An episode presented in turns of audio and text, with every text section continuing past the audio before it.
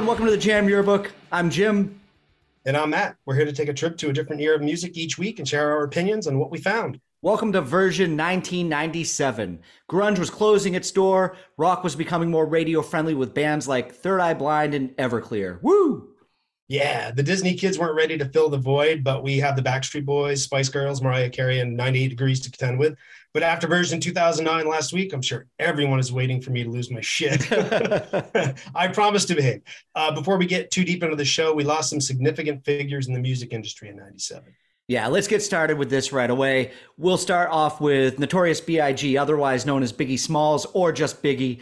He's regarded this day as one of the greatest rappers of all time. His real name was Christopher Wallace. Rooted in the East Coast style of gangster rap, he was immensely successful, selling millions of copies of his debut album. And it was produced by Sean Puffy Combs or P. Diddy or Diddy or whatever. You know, and as time went on, he was awarded the Billboard Music Awards Rapper of the Year in 1995. On March 8th, 1997, he was in California. He was attending a Soul Train's after party and he was in a convoy with three SUVs with Puffy in the SUV behind him. A black Impala pulled up alongside. Witnesses say a black man in a blue suit with a bow tie was alone in the Impala. The man rolled his window down and fired four shots into Biggie's vehicle. The fourth bullet was the one that killed Biggie. The man in the Impala was never identified. Christopher Wallace died at the age of 24 by drive-by shooting. Uh, you can't tell this story of music, especially in the early 70s, without John Denver.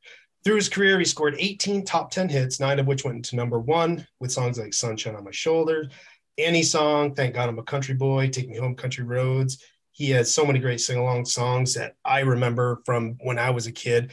In uh, Grandma's Featherbed, it wasn't a hit, but I remember seeing him do that on the Muppet Show, and that I that kind of. I went back and saw that clip again this week, and that kind of brought a smile to my face. Nice. He died on October twelfth, ninety seven, when the plane he was piloting near Pacific Grove, California, crashed. He was not Rocky Mountain High. He wasn't, and the uh, toxicology reports confirmed that. okay, that's good. well, toxicology reports also exonerated Jeff Buckley. Few artists have had an impact on the music world in such a short period of time with one album the way that Jeff Buckley did. His album Grace was well received at the time, but he was working on his follow up in Memphis when he decided to jump in the river fully clothed to go for a swim. The wake of a passing boat pulled him under and his body was recovered days later. There were always rumors surrounding his death. I'd even heard that he was drunk back in the day when this happened, but toxicology reports showed no sign of drugs or alcohol in his system. His friend said that the day he died, he was swimming and singing Led Zeppelin's Whole Lot of Love before he went underwater. There were no signs he intended to take his own life. Most people knew him for his cover of Leonard Cohen's Hallelujah.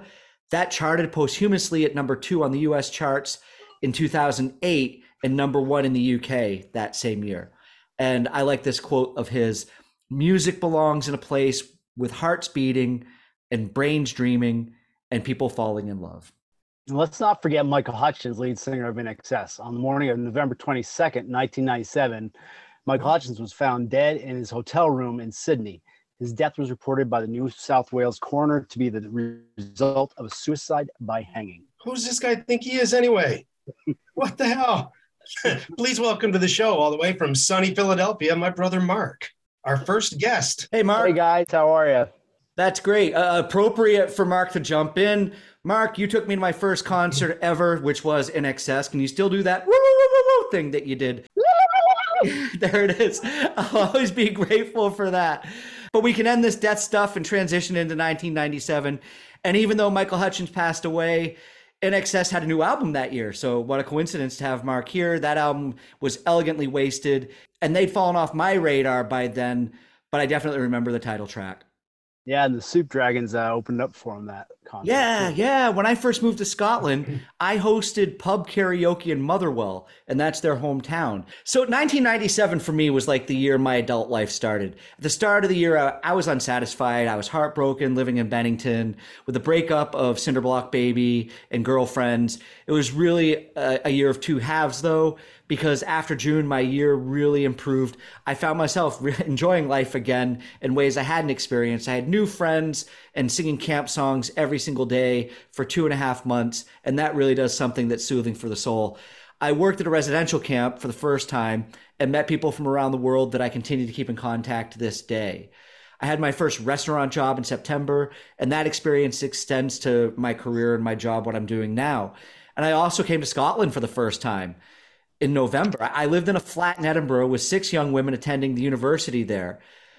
I also went to the New Year's Eve party that they call Hogmanay in Scotland. A lot of British music started to enter my life. So this year and going forward over the next few really shaped me. When I look back on music, it's one of those moments where it really felt like it was a soundtrack to these big life events. Boy, that first part of the year sounds like it was uh, pretty emotional and you know a lot of upheaval. There wasn't, I mean, not to say that there wasn't a lot. I got married in '97. Still working today at the same place I was back then. Mm. Um, I was, you know, I was getting domesticated, I guess we could say. but really, it was uh, get up, go to work, rinse and repeat for me. What was your life like, Mark? 97. Uh, yeah, I was uh, living in Portland, Maine. Uh, I worked at a screen printing shop where we all kind of listened to music all the time. We listened to the radio, what, like CDs? We even had cassettes still back then. Yeah, I mean, there was times where we all had at each of our own stations, you know what I mean? But a lot of times we'd listen to stations like WBLM, WCLZ, which is more like a alternative, not alternative, but like adult alternative. You'd hear things like, you know, Shawn Colvin and Bonnie Raitt and all that kind of stuff that you wouldn't normally hear on mainstream, you know, pop radio or anything mm-hmm. like that. Was BLM um, more classic rock? Yeah, that's more classic rock. They'd play, you know, they at the time, you know, Pearl Jam was big and all that, and they'd play all of them too, you know, Tesla, all that stuff. The blimp. Yeah, exactly. And CLZ is a great station to go to to get the stuff that you weren't getting anywhere else. And you know, you know, they would play like Ben Folds Five. They would play stuff that mainstream radio doesn't normally always play. How else were you listening to music then, just outside of the radio and, and when you weren't at work? Um, I spent a lot of time at, at Old Port in the Old Port in Portland, Maine, which is for people who don't know or do know, is where you get a lot of shops. It's got you know cobblestone streets in some places, but a lot of bars. You know, a lot of dive bars. This one, microbrews and craft brews were coming into their own and stuff. And I mm-hmm. spent a lot of time at Great Duff's drinking and at uh, there was a record shop called Wilderness Music where I would I would just spend hours sitting on their couches and they would have like listening stations. So you could literally go with a stack of used CDs and just, you know, I, I would always listen to them because I wasn't going to buy it if it sounded like crap or, you nice. know, and lots of times you'd buy, you know, kind of like, I wouldn't necessarily call them B sides, but little lost gems that weren't necessarily hits, but really kind of struck a chord with me. And you, and I spent a lot of time there because um, I had just come out of a five year relationship and I was homeless for almost a year, living out of my car. So I spent a lot of time in stores like that just because I really didn't have, you know, hanging out in your car only gets yeah. off at where, you know, the novelty of it wears off after a while. And uh, mm-hmm. This is where I kind of grew into ex- back when you guys used to talk about, you know, you where you could explore albums on vinyl and stuff because you'd, you literally would just listen front to back the whole album instead of just hopping around like you can do now because it's so easy. Mm-hmm but this is where I really did explore because I had the time to do it. And I just found a lot of music that I really dug, um, gave me something to look forward to, you know. I was kind of like a fish out of water in a way, but I was trying to find my way around. So, yeah. Yeah, I remember 97 was pretty rough. I'm sorry you had to go through that, uh, especially, you know, when things are kind of falling into place for me. And uh, it makes me feel very thankful for the direction my life was heading.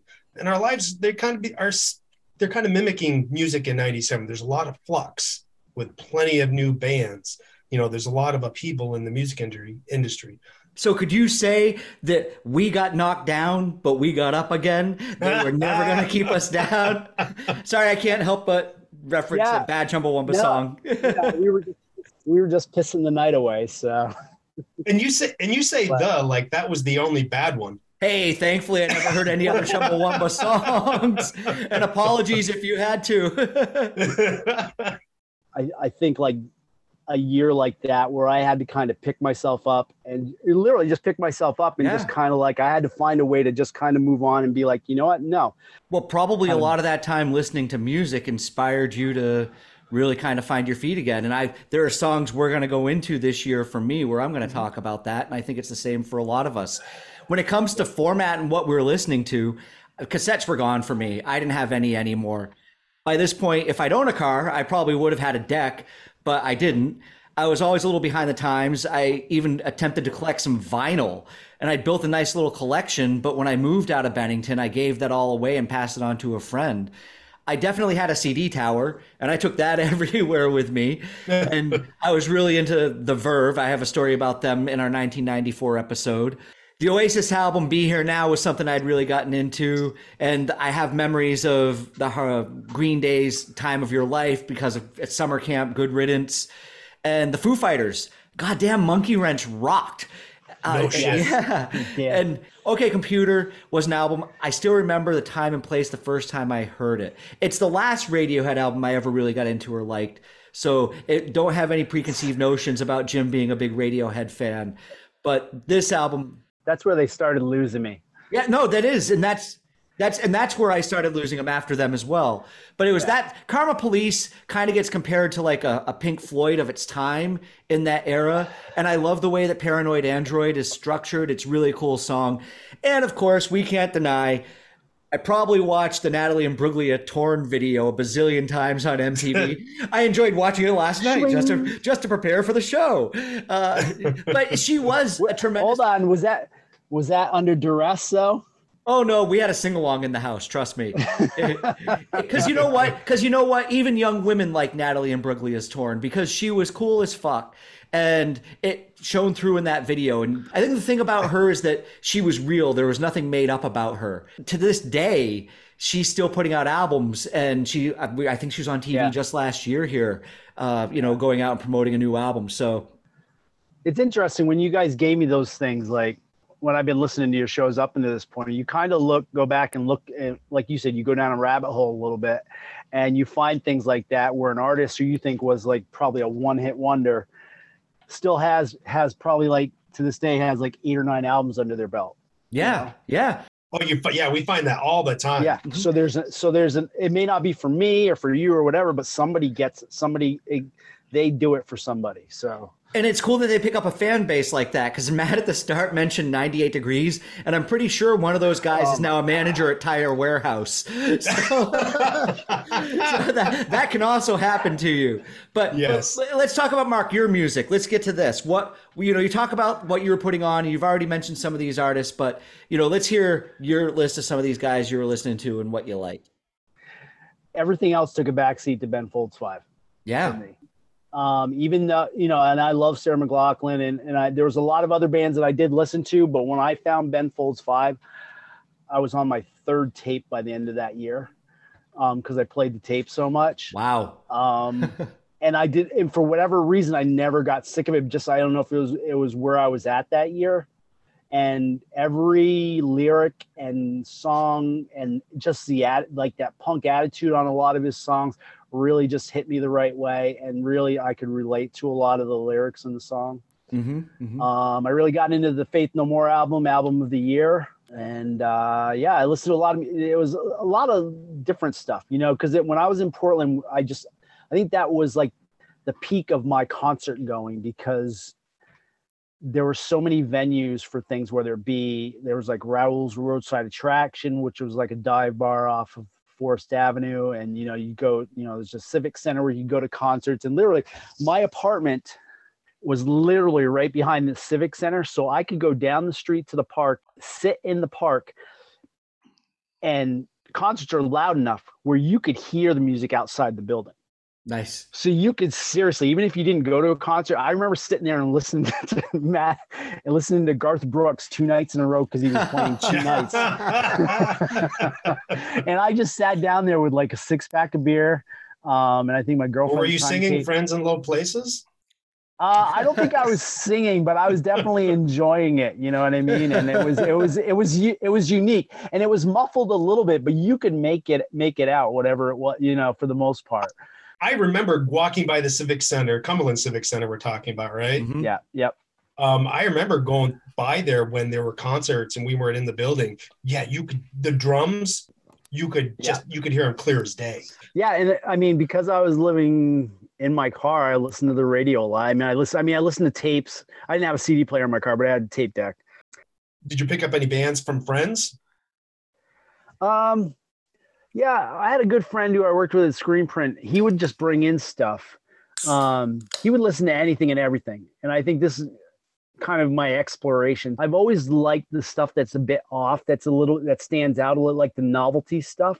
Mhm. just because it's a novelty and it does stand out. But it, there's something to that, I think. He would listen to anything and everything, but he'd go on deep dives on bands like Velvet Underground. He came in with Adam Ant's new album that year, I think. And I was like, at first, I was like, oh my God, I don't want to listen to fucking Adam Ant. Unless he's Goody Two Shoes or something like that. But, but, then, but then I started started to like it. But he was the kind that he would play it to death and to the point where like after like the 50th time I'd be like, he'd get me to a point where I'd like like the stuff, and then I get to the point where I hated the stuff because it was just constantly. He would c- play it constantly, Yeah. and I was always, you know, like I said, I was always going to places like the State Theater was a great place. I saw Sarah McLachlan there like three times, and I think there was one place, a bar, like I mentioned before, Raoul's Ro- Roadside Shack, and I saw I saw um, Paula Cole there. Well, she had a malfunction because the power went out, so she sat there. We all had our flashlight. This was before cell phones and she just sat there and we all sat there and took she took questions for like almost 45 minutes from everybody in Oh, the, cool. that is in the cool. group. And it was it, it was so great. It was it was awesome. Um and i also saw her in the state theater when she opened up for sarah mclachlan but but i initially saw her in a small venue like that which maybe had like 100 people in it you know but it was great. So it was it was a really cool place to see stuff. And there there um I will. There is a band called From Good Homes, and they're. They, I don't think they got to any Oh, yeah, national prominence, but that was a band I would. That is one of those bands where I I like their CDs, but it's a band you want to go see in in live in concert because not to say that they're like a jam band, but they will go they'll go into songs sometimes where they just go off and you know the, the drummer will have like a 15 minute solo and with the with the bass player and you know just just kind of going off in a direction a little bit and then bringing it back to the end of the song and stuff. And it was really a cool it, it was a hard time but at the same time I, I wouldn't give it up for the world because I I kind of it was an exploration year I guess of sorts. So Yeah, those are the years that that really we call them formulative years. Even if not music, they build character in us and make us who we are. And you you either you know flight or fail, and they're Yeah. yeah you know Matt. So are you over your ranting from last week and ready to talk about music again without? Uh, yeah, well, I'm still emotionally scarred, but, but yeah, I'm ready to move on. Uh, and while I had a lot of music in the mid 90s that I liked, 97 on its own, there was some stuff that I liked, but it wasn't a overall huge year for me. We danced around some of these years of groups that I I did love, and you know, for having this conversation in 96 or 98 from my perspective, we, you know, the conversation would be going in a different direction based on the groups there. I'm not complaining. I like the way the years bounce around, and I'm realizing how I have albums that I hold on to over multiple years before moving on, and I'm finding what hasn't held up, and it's gotten me to think, you know, was it really any good to begin with? And sometimes you just hear things so much they grow on you. I think the time away from any music kind of helps frame it either for my personal history or if it was just a sign of the times. And in visiting 97, I'm finding that a lot of the music was a sign of the times because there was so much of it. It was, it was, my attention was kind of like all over the place. Mhm. There was uh, obviously a few standouts, but one of the bands that had a huge album, well, well, I don't know if it was huge, but I think it was highly anticipated because U2 always, whenever they would come out with an album, was highly anticipated. But they came out with this horrible album called Pop. That they should have called it poop yeah, they really should have. You know- really should have. Are you 12? yes I am you're, you're not wrong, but I went back and listened to the album this week, and it's garbage. And I- tried to find something redeeming. I thought, oh, this is U2. I'm gonna find something on here that I'm still hearing on the radio today. Nope, nothing was Yeah. there that was worth going back to. So did you think I was going to be dismissive of it, just being my usual self? No, no, no, no. I had no such presumptions of that. yeah, I tried to get, I just couldn't get past that first song. And, you know, they're not afraid of updating their sound. They just missed the mark for me. But I also wonder if maybe, and I don't know if they had ever come out and said this, were they maybe trying to make a statement of pop and going in that direction, like you said, with the overdone, you know, uh, production of the tour and everything. They're just trying I- to make don't know. money. That's all they were doing. Probably, Yeah. probably trying to get a new audience. Hey, we're not always singing about, you know, heartbreaking things. Yeah. Yeah, U2 could make money just by showing up with acoustic. they they don't make any money when they give everybody their album for free. Correct, they don't. yeah. I won't lie, I downloaded it. you, you didn't have to. You got it for free. Yeah, I know. you just had to delete it if you didn't want it, Yeah. download it because then it became your decision. We bring this up a couple of times in previous shows about U2 giving away this album for free. And it was an automatic download that showed up on people's phones and they wound up being hated for it. And yet, on the flip side of that, Rihanna gave everybody a code instead of making people download it for free. And they they had the choice to go and get it and wound up breaking the record in the week for most album sales because everybody Yeah. used these codes, which I remember you guys talking about that. yeah, which is ridiculous. And like I said in, in that previous episode, I'd like to find out how many people deleted it because I, I and I'd also like to find out if U2 actually got albums counts of sales for everything that went out on those Apple phones. It'd be oh, interesting to Oh, find out if you think about that. That would be interesting how that would stack up in the stats. Yeah, yeah. Yeah, there should there should really be asterisks behind that, like so you get a little context of behind that record or whatever it is that they achieved, um, because it would put it in a different light. You know what I mean? As opposed to oh, she earned that, and it's like no, not really. She just kind Yeah. of gave it out free, and people decided to download it. Yep, yep. 1997 for me, that was a, a musical awakening. You're not going to like this next part, Matt, that I'm going to talk about. Even though, even though I was listening to a lot of alternative rock, like I said, Foo Fighters, Mighty Mighty Bosstones were great, and Radiohead I mentioned.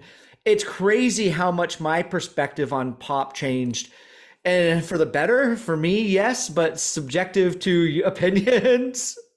If you'd bumped into me in 1993 through the start of 97 and tried to have a conversation with me about music, I was possibly a condescending, know it all asshole. I, I actually walked around with this attitude of, I know everything about music, and I regret that. So if you bumped into me hmm. during those years, I apologize for. I'm probably still in that phase. but then I went to the summer camp, and I've I've talked about it with you before, Matt. I was asked to DJ for the Wednesday night camp dances, and I thought I was going to give these kids an education in music, but it went completely the other way.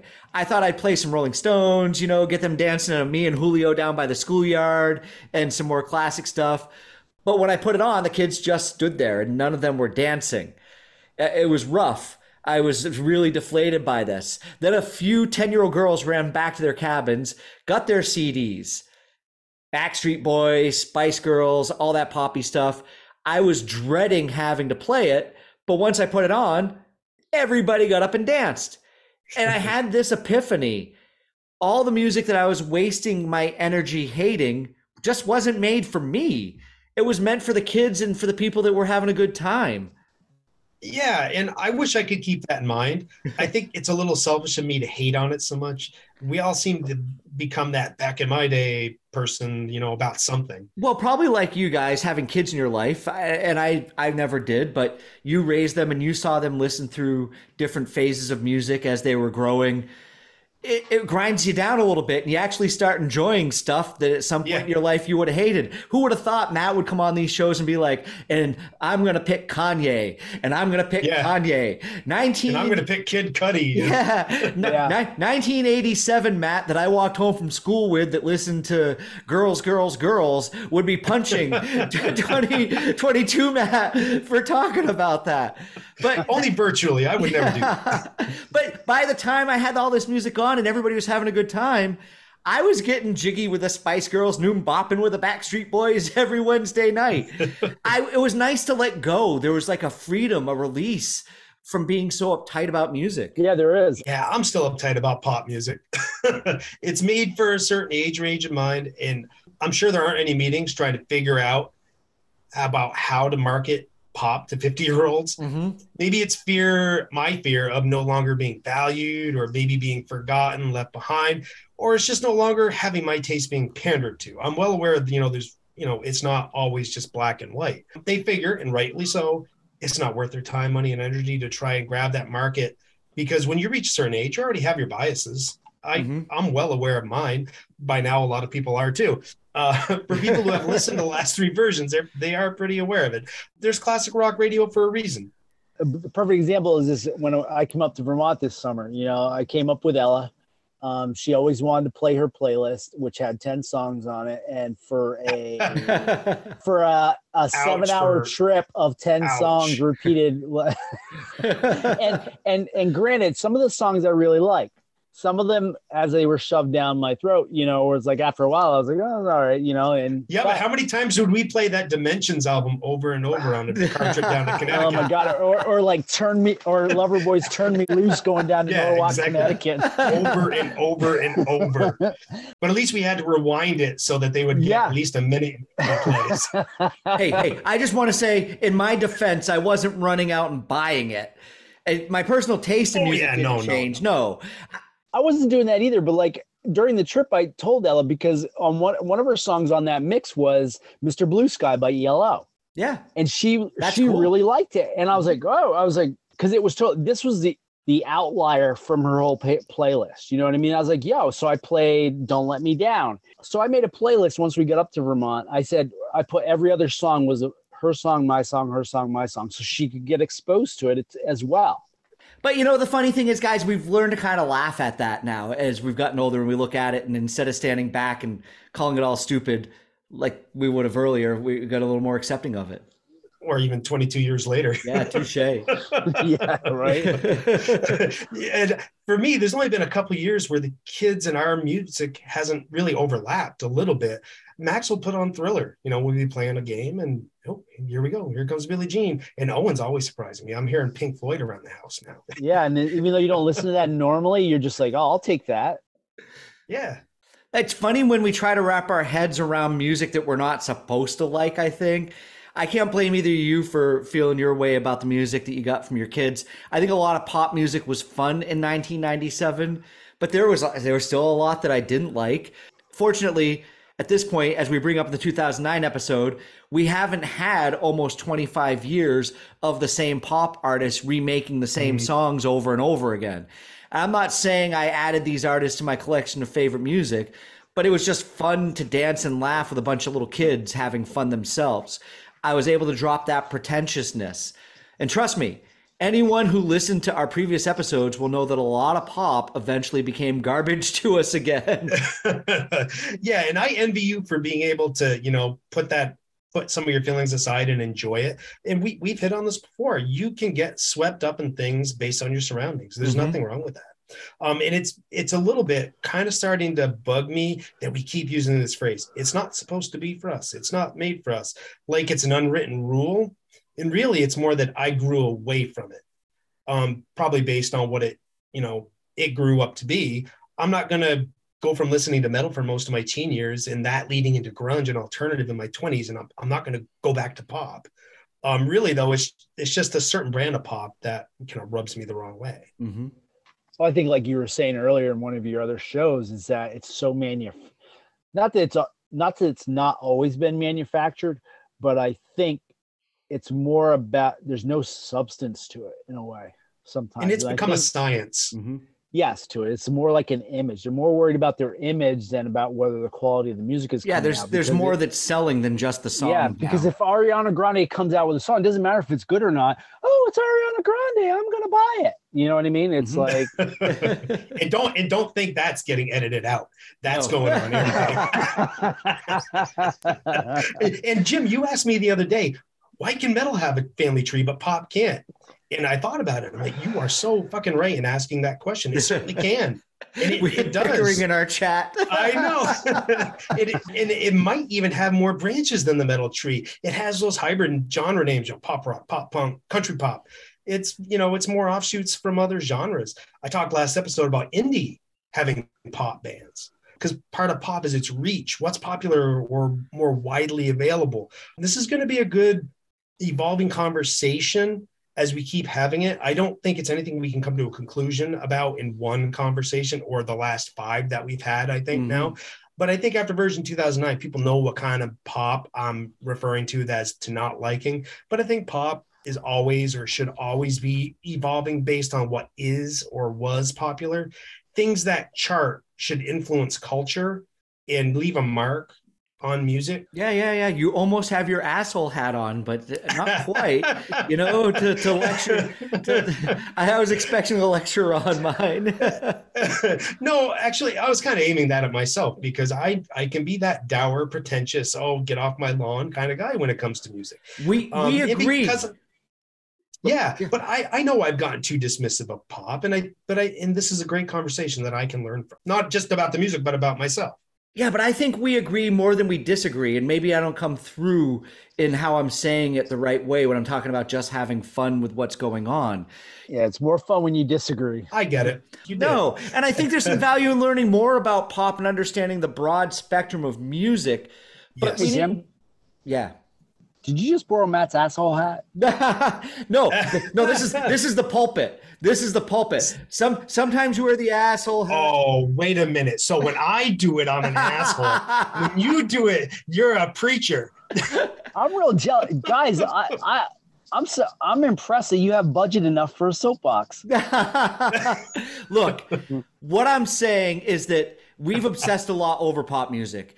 And on the 1999 show, we went on so much about the Disney kids and festivals that I was annoyed with myself for leaving the Chili Peppers Californication out. It was one of my know, favorite right? albums that year. Yeah yeah, we got so so involved in like just ranting and raving about yeah. shit that we didn't like. Yeah. But don't you find that with these shows that you get you you get on topics and you talk about what you talk about, and then afterwards you're like, shit, I forgot about this. I forgot about that. Oh, exactly. Oh, big time. That's what the cleanup's for. So let's get away from pop. Besides yeah, pop. Let's tie that rhythm on. Yes. What else was going on?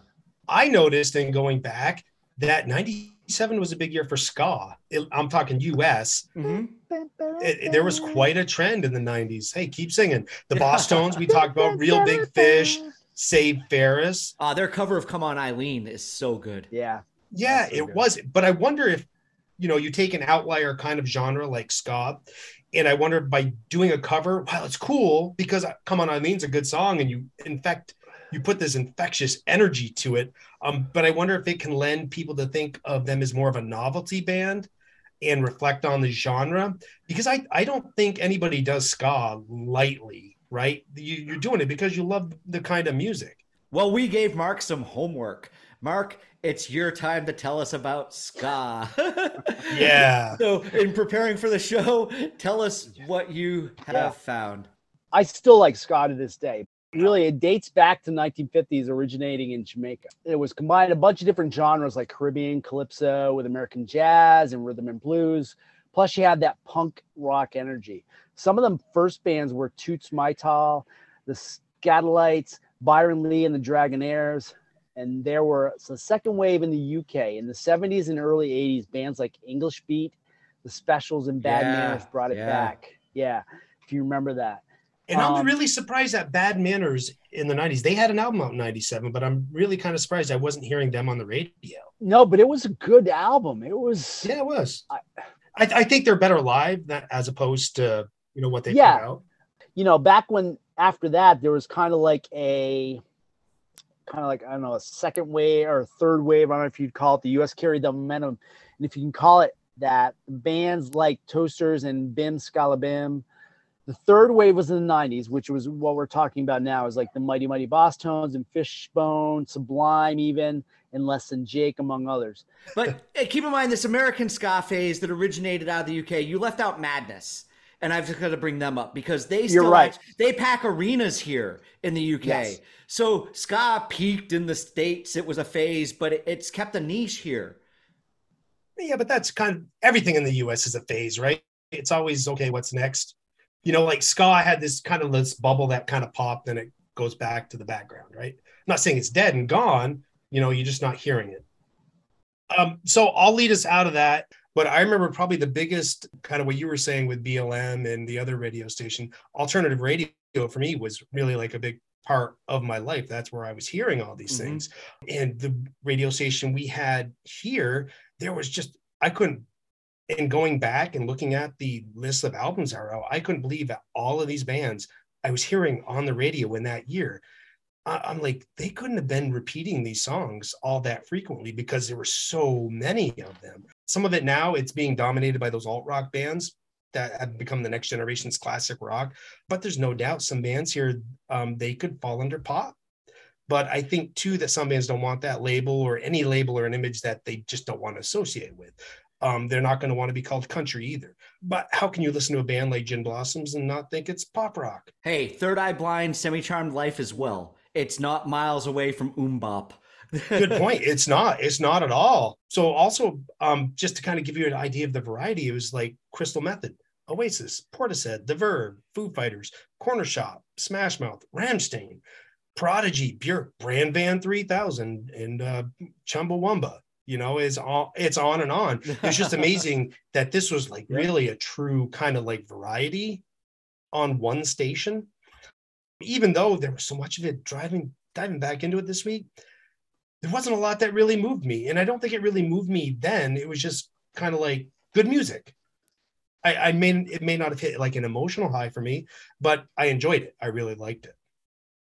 All right let's let's get away from talking about pop and the radio and everything that was going on and let's get to our five because that's what we need to do. We need to have our five. I've got five matt has five mark has five. So this might be an extended show. Ten. we apologize to the listeners already. 11 something along those lines. You act surprised since i'm yes. matt's brother so Anyway, I I chose 1997. I'll say that with air quotes. Yeah. People aren't seeing that. Uh, I, you know, we, we knew Mark wanted to come on for 97, so we were happy to have him here. But since we spoke in the previous episode about 97 being my choice, what that means is I go first. Okay. My first song, Brad, The Day Brings. It is. This is my Every Day is a New Beginning song. It's an empowerment song. I said earlier we're going to get to empowerment songs that I, I lean into even today. If I get up in the morning sometimes and I'm walking into work and I feel like this sucks, I put on Brad the Day Brings and it gives me the extra step. It, it lifts my spirits, it changes my mood, and songs like these are really important in your life. Brad's known as Stone Gossard's mm. side project, but it's really Shawn Smith's band, in my opinion. His voice was so beautiful. I love the lyrics that he writes. Stone's a, a good compliment to the band, but in my opinion, that guy's lucky to have played with two such dynamic lead singers. and RIP to Shawn Smith, 2019. Yeah. Yes. But it is, like you said, it's one of those songs where it's just like, you know, it's just like, it's what is the day going to bring today? You know yeah, what I mean? Yeah. What makes me laugh? What makes me sing? You know, yeah. it's like, yep. So that's it. Choice number one. So choice number one for you, Matt. What's it going to be? Choice number one for me is going to be Supergrass. Sun hits the sky. Nice. I'm a little disappointed in myself that I've forgotten about Supergrass. It's a, it's a great band, and this was one of those few albums I really enjoyed revisiting this week. It's got great hooks. I really love that synth solo. And if you watch the video, there's this kind of this guy driving down the road in this small I don't know, I don't even know if you'd call it a car, but he gets out just in time to go and run over and do the synth solo. It's it's kind of it's kind of funny, but it kind of that sound takes me back to the 70s. You know, it's it's active bass and drums. It's a great rock song. It's got great sound. Um, even as the song is ending, it's got me hooked. It's got the bongos, everything kind of quiets down, and you hear all different kind of noises coming in. So, Supergrass, Sun Hits the Sky. Uh, Mark, Mark, what is what is your first song? Uh, my first is Harvey Danger, Flagpole Sitta. Even though it is a, from all intents and purposes, a one-hit wonder, I sing every word. Any every time it comes on the radio, I sing every word top of my lungs because whatever it is, it's just like it's, it's just everything boiled down into a great song, and the energy of the song yeah. is just to me is undeniable. And it, it's and, a great one-hit wonder. Oh, it is. Yeah, and it's just about you know being fed up and just being like I don't know. It's just not giving a shit. You know what I mean? To mm-hmm. me, it's so uh, there's not much to this song for me other than that. So, yeah, cool. So number two for me. Yes. Yep, I'm gonna go with uh, Our Lady Peace, and the song is Clumsy. and I'm talking about yeah, I'm talking about empowering songs. Watched the music video again for this last night, and I'm not sorry to bring this to the list it's one of those songs that I would curl up in a corner and listen to when I was at a low point in life. Uh, again, it's a lyrical thing that drew me into the song. I don't really know what happened to Our Lady Peace, so here I tell you that Supergrass is on the TV over here, and I see them, but I don't know what happened to Our Lady Peace. But they put out an song- album in 2019 or Okay, I've, 2022. I've got to go take, I've got to go 2022. take a look for it.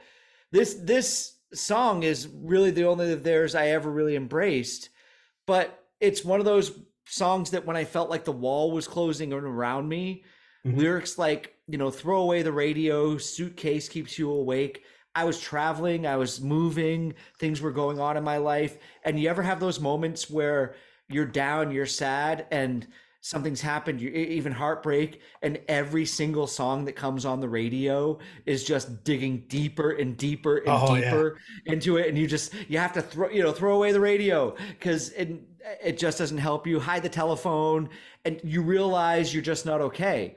And I think sometimes accepting that you can have moments in your life where you're not okay Yeah, is important. And this is the song that kind of opened that up for me cool. as clumsy as clumsy as you've been there's no one laughing so you're stumbling over yourself you're making mistakes but it, it's not funny it's not something that people are laughing at Yeah, we've all been there. and i still remember you know here 25 years later what it felt like to listen to those words so cool. that song is on the list for me number two On to my number two is Live with Lakini's Juice.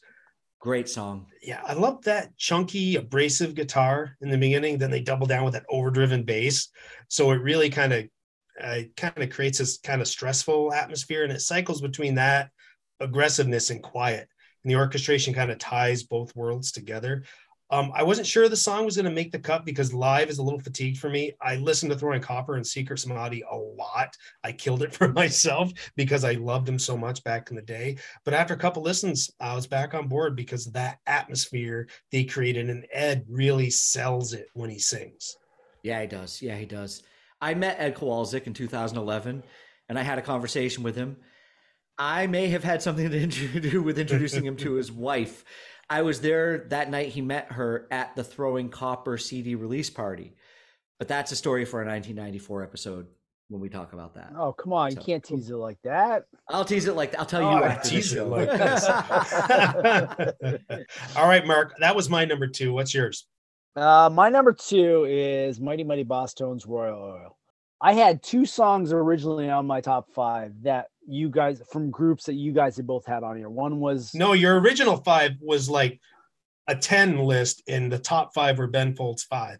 correct, correct, but we won't go into that. We'll go into that in my probably my number one, my number five song. But like I had a Supergrass song originally on my on my uh, top five called "Late in the Day." and It's from the same album that that uh, Matt had his song from. I chose to take it off. It's a great song, but it became even greater um, a couple years later than what we're dealing with now. Honorable that- mention alert. Correct. Yes. Um, and then originally I did I had Mighty Mighty Bosstones, the Rascal King on here because Jim originally had Mighty Mighty Bosstones Royal on his top five. Um, It's two honorable mentions. Let's go. yes. Let's go. Yeah. Let's go for the trifecta. Come on, come on, come that's on. That's right. That's right. I learned from the best man. but to me, this like even though a lot of their songs have that ska beat and stuff, this one to me has that ska reggae beat to me, which I really like. Um, and to me, basically, it's not real deep for me for this song. It just boils down to that this is a drinking song to me. You can just sing to it and just get lost in the groove of it, and then just like once it's done, you can like, okay, I'm back. We can do this. So That's awesome. That's it. Great song. Yeah. Yeah. you know, All right, that number is- three my Jim. for me. Number three, uh, a Scottish band. I'm surprised uh, that that it's uh, not been brought up because Matt seems to have this obsession with Scottish bands. But it's a band called Texas. So a Scottish band called Texas.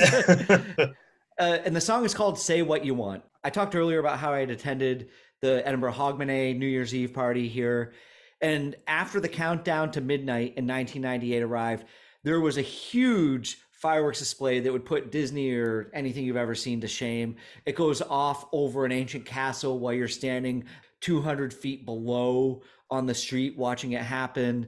I'd never seen anything like it in my life. But down in the gardens, which sits just down below Princes Street, where we watch the fireworks going off, once it ended, Texas started playing this song. And this was their big hit in the moment. So I talked again once earlier about how some songs in this year were like soundtracks to my life. And that was what this song was for me. Yeah. Cool. And I had never heard of this before. I had to go listen and I looked up on the on the pages and I'm like, wow, they did this wasn't even released in the States. That surprises me too. Because it would have fit right in. All right, Matt, what's your number three? My number three will be Morphine, Early to Bed. Nice. And this, again, you know, it's not a big emotional attachment to the song, but I kind of found myself listening to the song quite a bit this week. I, it's that breath of fresh air. You're not going to hear much like this, especially on the playlist. Um, it's very sparse, and I really like the uh, saxophones in it. Yeah, Morphine had a horn section that was really cool. And I talk a lot about how I miss horns and saxophones and mm-hmm. you know stuff being in songs. And Morphine really did a good job making unique use of horns in alternative music. Oh yeah, and they sounded excellent. They sounded real. Yeah, they did. This just sounded yep. real, which is, you know, as I always say, that's just what that's what would bug me, you know, in some of the years. You know, it just stopped sounding real. But so so that was mine. Uh Mark, what do you got? Uh, I have Faith No More, Last Cup of Sorrow. Um, like I said before, this was a really good album for me. It's probably one of my favorite Faith No More albums. I was never a bit a huge Faith No More fan. I got into Mr. Bungle a little bit, which I really liked, and I think Matt has brought up in the past. But this song for me is kind of like uh, this song does for me what the day brings does for Jim. Nice. It, it is a positive song, but it reminds me not so much to get caught up in my darkness, which I tend to do, um, where I tend to retreat and stay wrapped up in like a nice warm blanket. But it's also like, hey, be confident. You might surprise yourself. You know, I don't play it every day, but I do play it like eh, I probably listen to it at least once a month where I'm just like kind of, I don't know if it resets me, but it just, it's maintenance. Yeah. It's maintenance. And it's just like, you know what, Mark? I know you love the darkness, but you know you got to come out in light sometime and function a little bit. Yep. you know. Yep. My number four song is a song that's very well known now. Probably people are going to go, oh, it's been overplayed. It's been around for a long time. But 1997, when it came out, it hadn't been. And that song is Everlong by the Foo Fighters. For a long time, I considered this to be one of my favorite songs of all time. Dave Grohl wrote this about the collapse of his divorce and from his first marriage and it kind of hits right in the feels for me. If if everything could ever feel this real forever, got to promise not to stop when I say when. Mm. It it's got great lyrics, music structure, and the drumming in it is just incredible and the best I think of almost any pop rock song you've ever heard on the radio. The music video is fantastic. A lot of Foo Fighters videos are about a surreal dream that's attached to it. Another cool tidbit about the song is that the Foo Fighters actually canceled their South American tour to be the last live performance on the Dave Letterman show. This was his favorite song of all time as well. And on that night, they played a six minute version of it. And I'm just gonna say honorable mention. It could have been Monkey Wrench as well. Oh, you and you wouldn't have been wrong because that's a great song. Yeah, but yeah, yeah. but uh, Everlong. That's a I love that guitar riff.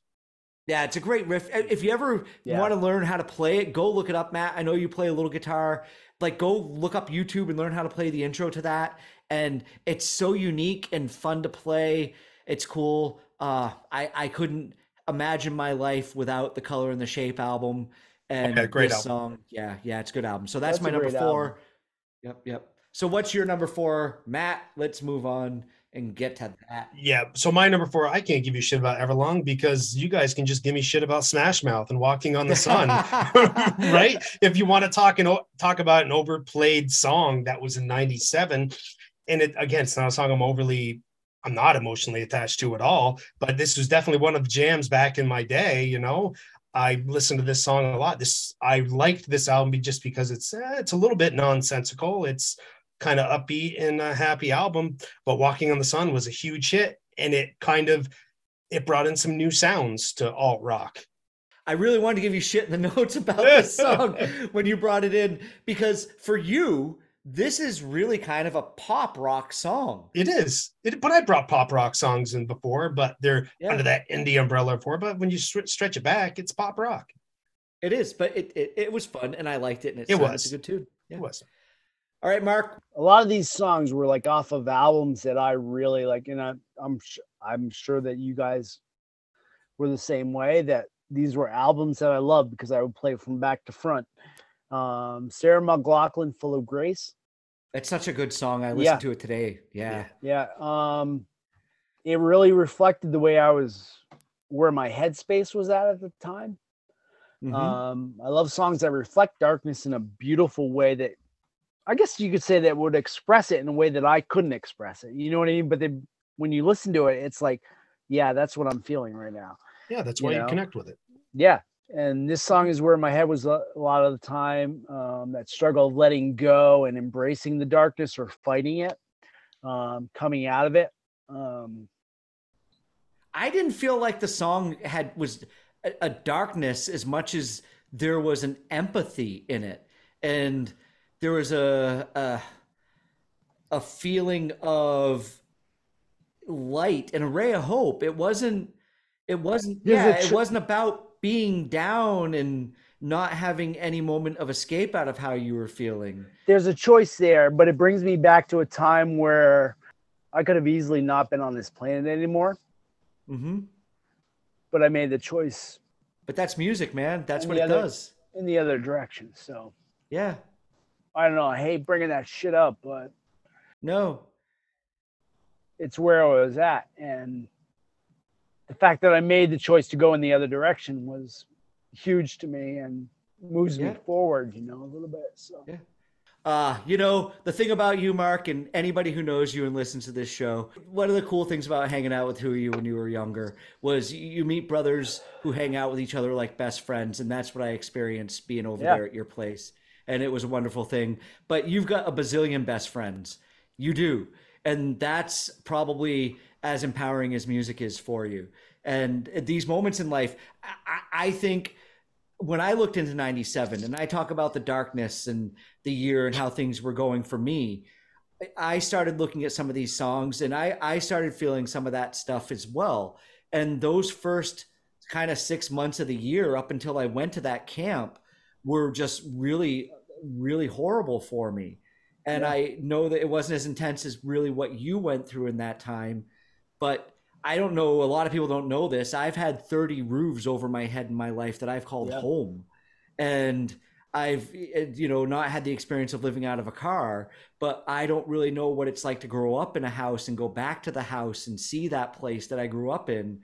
And you guys are very lucky, in my opinion, to have that. And your your closeness of brothers and and the friends that you've had is amazing. And you used music as your lifeline to come away from a bad time. All right, let's move on. Who was next? That was Mark. So we're on to you. All right, no, that's fine. No, that's fine. Uh, you know this ne- this next song I'm going to bring up is a song by The Verve, "Lucky Man." That's my number four song. Yeah, I've got one more after this. I, and I changed this from "The Drugs Don't Work" because that was a moment in my life that I had to think about. And there was a song called "Sonnet" off the album that I really liked. Uh, I wasn't really a fan of "Bittersweet Symphony," but if you had the CD, you could always skip the first track Yeah. and then let the rest of it just play on. And you know, in these moments where we talk about it, if, if you're feeling low low in life and you need music to come along and validate you, that's what Lucky Man did for me. I learned how to play most of this album on guitar, and it, I was playing this song with Mitch right up until I left Vermont doing our, our our gigging thing. And after all the failure and sadness I felt when I was leaving Bennington, the lyrics of this song really kind of made me feel better about myself. You know, I'm standing naked and I smile and I feel no disgrace of who I am. And I felt like I was a lucky man for the second half of 1997. Yeah. Awesome. Did I fit enough of the songs off that album into the You did. honorable mentions? Oh, oh yeah. Honorable mentions abound this week. I'm lacking. Yeah. I'm lacking. Lacking. Let's see what you got. Yeah, lacking. Yeah. Well, uh, we'll see. So my fifth one, we are going to go with Ween and Ocean Man off the Mollusk album. That's so Uh, cool.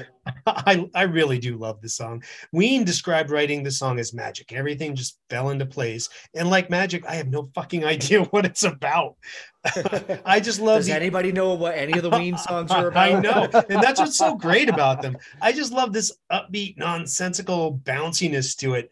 And they do this in a few songs where they uh, they slow down the vocals. So it's kind of like a neat counterpoint to this bouncy poppy music, but then you got this vocal that's kind of dragging in the background of it. Mhm. Um, and it's a just a good uh, vocal melody that I like singing. What I think with Ween and their music is that they're great at writing very conventional pop songs with really cool changes, but then they know that they're self aware. So they record it very differently.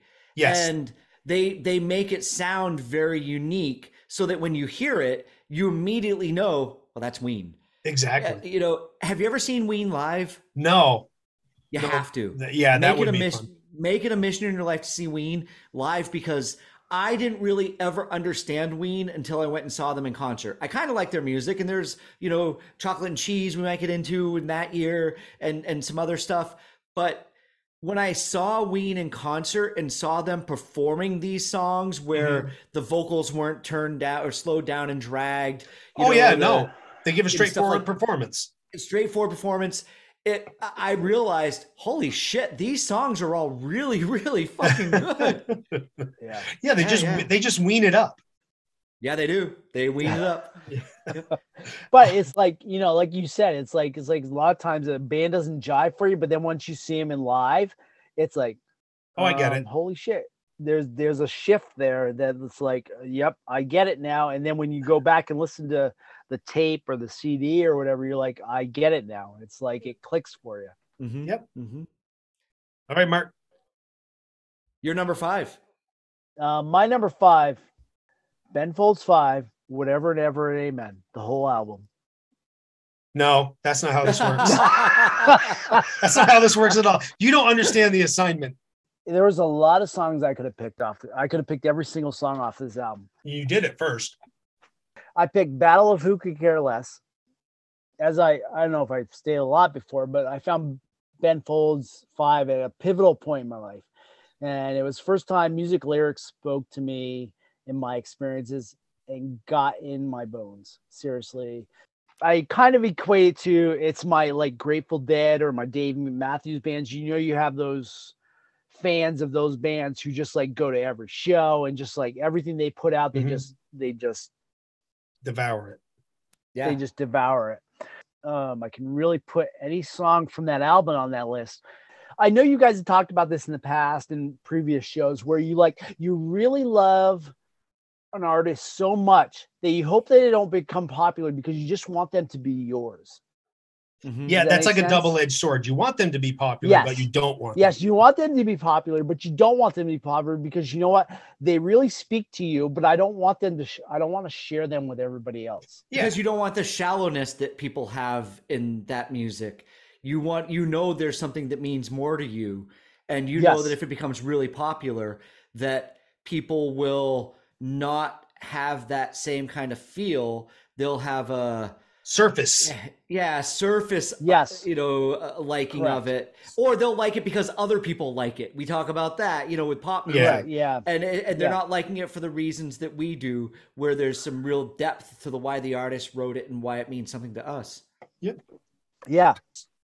Mhm. and it's so it's so i easily could have picked song for the dumped or and my first choice was one angry dwarf and 200 solemn faces because when i re- initially heard heard brick i i went out and got the tape and then then that's the first song on the tape that you hear is one is one angry dwarf and i'm He's like counting the songs off the album.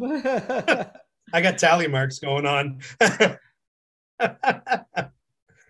so is that all of our fives? that is our five. And with Yeah, that, yeah. we can put 97 to bed. Yes, we can. We can. Like You know, before we finish, I you know I'm I'm just gonna make sure that I say uh, at the end of this show that Mark, thank you for coming on and being part of the show with us. Yeah, It's been thanks, great. bro. And and and for Thanks, your bro. your willingness to share with us.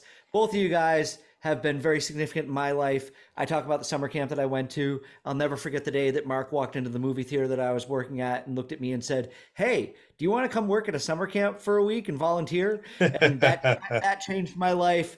And I'll never forget the time Matt came over and said, "Hey, can I store my bass amp at your house for a while because I don't have space for it?" And, and that that changed my life. And both you guys have had a great impact on where I am today. And uh, you know, talking about music with you, Matt, and quite honestly, living in Scotland probably extends back to that day that you asked me to come and work at summer camp. And I'm, I'm glad, yeah, Awesome. it does though. You know, it does. So we're done with 97 and you chose 97. So I'm going to choose where we're going next. And I am going to choose 2019. So we All don't have to go too far back in uh, our lives to figure out what was going on. It should be mostly on the tip of our tongues. All right. So if we do 2019, you got to make a deal with me. We're probably going to hit a lot of shitty pop music that you don't like again, and we're going to put this to rest. I am going to? I am going to do Yeah, my best to talk about what I enjoyed. That sounds good. And let's try to wrap our heads around why pop music is the way it is and why it has sounded like it did for, you know, the past. Why are you the way that you are? we, we'll have to find that out. All right, so we're going to wrap up this episode of the Jam Yearbook and say goodbye. Thank you again, Mark, for being our very first Thank guest you and what an excellent having guest you were. And again, thank you to everybody for tuning in and participating in the polls and everything on the Facebook page. And we will see you next time for version 2019. Say goodbye, fellas. Goodbye. Goodbye, fellas. Peace, love, and podcast. Bob.